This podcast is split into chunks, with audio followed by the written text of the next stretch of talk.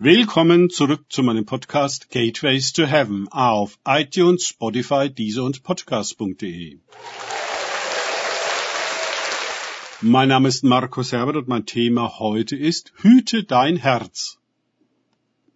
Weiter geht es in diesem Podcast mit Lukas 21,34 aus den Tagesgedanken meines Freundes Frank Krause. Hütet euch aber, dass eure Herzen nicht beschwert werden durch Völlerei und Trunkenheit und Lebenssorgen und jener Tag plötzlich über euch hereinbricht. Lukas 21, 34. Angesichts der Endzeitkrisen ist es einerseits verständlich, darauf mit Essen und Trinken zu reagieren und sich an die täglichen Sorgen zu verlieren. Eine andere Bibelstelle sagt es so, Lasst uns essen und trinken, denn morgen sind wir tot.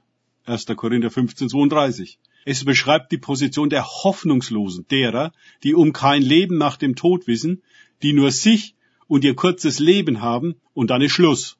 Sie wollen sich nicht mit irgendwelchen Endzeiten herumschlagen und nicht nüchtern und besonnen sein, sondern reinhauen und genießen, was es geht.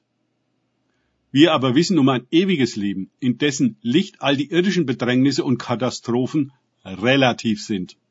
Wir aber wissen, dass Gott selbst in unseren Herzen wohnen kann und möchte. Wir haben ein Heiligtum in uns.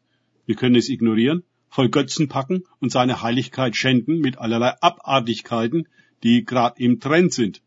Wir können es beschweren mit Sorgen, Stress, Betäubung und Konsum. Wir können es verraten und verkaufen, vergessen und verbittern. Wie wir mit unserem Herzen umgehen, ist häufig ein guter Spiegel dafür, wie wir mit Gott umgehen. Um in den schweren Zeiten durchzukommen, brauchen wir ein Herz, das die Nähe zu Gott kultiviert, die Gegenwart Gottes praktiziert, in der Gnade von ihm badet. Wenn uns Gott groß wird, wird uns die Welt automatisch klein. Wenn wir in Gott sind und Gott in uns, dann sehen wir die Endzeit ganz anders an. Sie wird eine Zeit voller Möglichkeiten und Chancen, voller Offenbarung und Wundern. Denn ohne geht es ja auch nicht nicht mehr.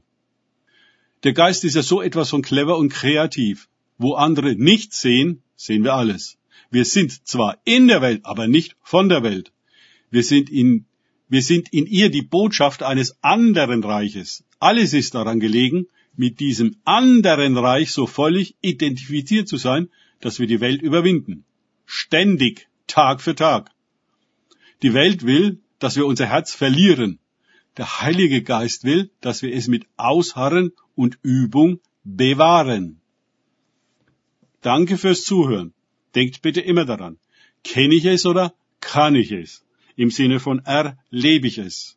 Erst sich auf Gott und Begegnung mit ihm einlassen, bringt wahres Leben. Und das Reich Gottes. Gott segne euch und wir hören uns wieder.